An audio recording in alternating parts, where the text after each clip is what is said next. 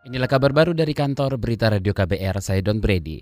Presiden Joko Widodo meminta Menteri Koordinator Bidang Perekonomian Erlangga Hartarto membuat skema pengawasan perkembangan dan izin usaha yang lebih mudah. Menurut Jokowi, selama ini perizinan di Indonesia terlalu lama dan panjang. Kata Jokowi, peringkat kemudahan berbisnis Indonesia saat ini berada di peringkat ke-73 di dunia. Saya minta Menko Perekonomian dan BKPM membuat dashboard monitoring dan evaluasi secara berkala sehingga kita bisa pastikan perbaikan di beberapa komponen yang masih bermasalah. Masalah utama yang harus kita benahi adalah prosedur dan waktu yang harus disederhanakan. Prosedur yang luas, waktu yang masih panjang. Sebagai contoh, terkait dengan waktu memulai usaha. Di negara kita ini membutuhkan 11 prosedur, waktunya 13 hari. Presiden Jokowi menyebut proses perizinan di Indonesia kalah cepat dengan Cina. Di sana, izin usaha yang harus dimiliki pengusaha Cina hanya empat izin dengan waktu pengurusan izin 9 hari.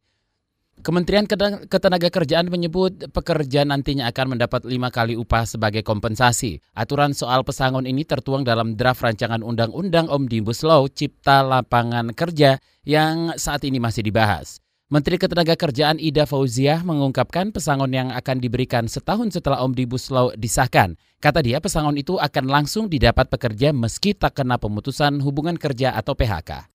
Ada sweetener yang diberikan kurun waktu satu tahun setelah undang-undang Omnibus Law itu. Lima kali upah. Ada thresholdnya gaji, ini saya sih belum keluarkan angka ya. Tapi ada thresholdnya. Ya itu bagian dari, itu top up dari kompensasi PHK. Dan nanti pengaturan tentang PHK juga akan diatur di undang-undang Berapa lama dia masa kerjanya akan mendapatkan apa akan diatur juga.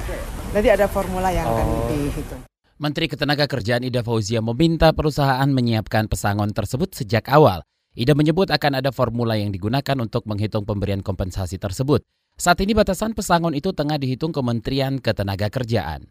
Dari berita olahraga, saudara pebulu tangkis tunggal putri Indonesia Gregoria Mariska Tunjung menyumbangkan poin kemenangan pertama untuk Indonesia pada kejuaraan beregu 2020 di Manila, Filipina. Melansir laman BWF, Gregoria menyumbangkan menumbangkan wakil tuan rumah Airah Mai Nicole Albo dengan skor 19-21, 21-11, 21-9. Tim putri Indonesia masih memiliki empat wakil lainnya yang akan tampil hari ini, yaitu dua tunggal putri Ruseli Hartawan dan Putri Kusuma Wardani, serta dua ganda putri Gracia Polii, Apriani Rahayu, dan Siti Fadia Silva Ramadanti dan Ripka Sugiarto. Besok, tim putri Indonesia akan berhadapan dengan pebulu tangkis putri dari Thailand.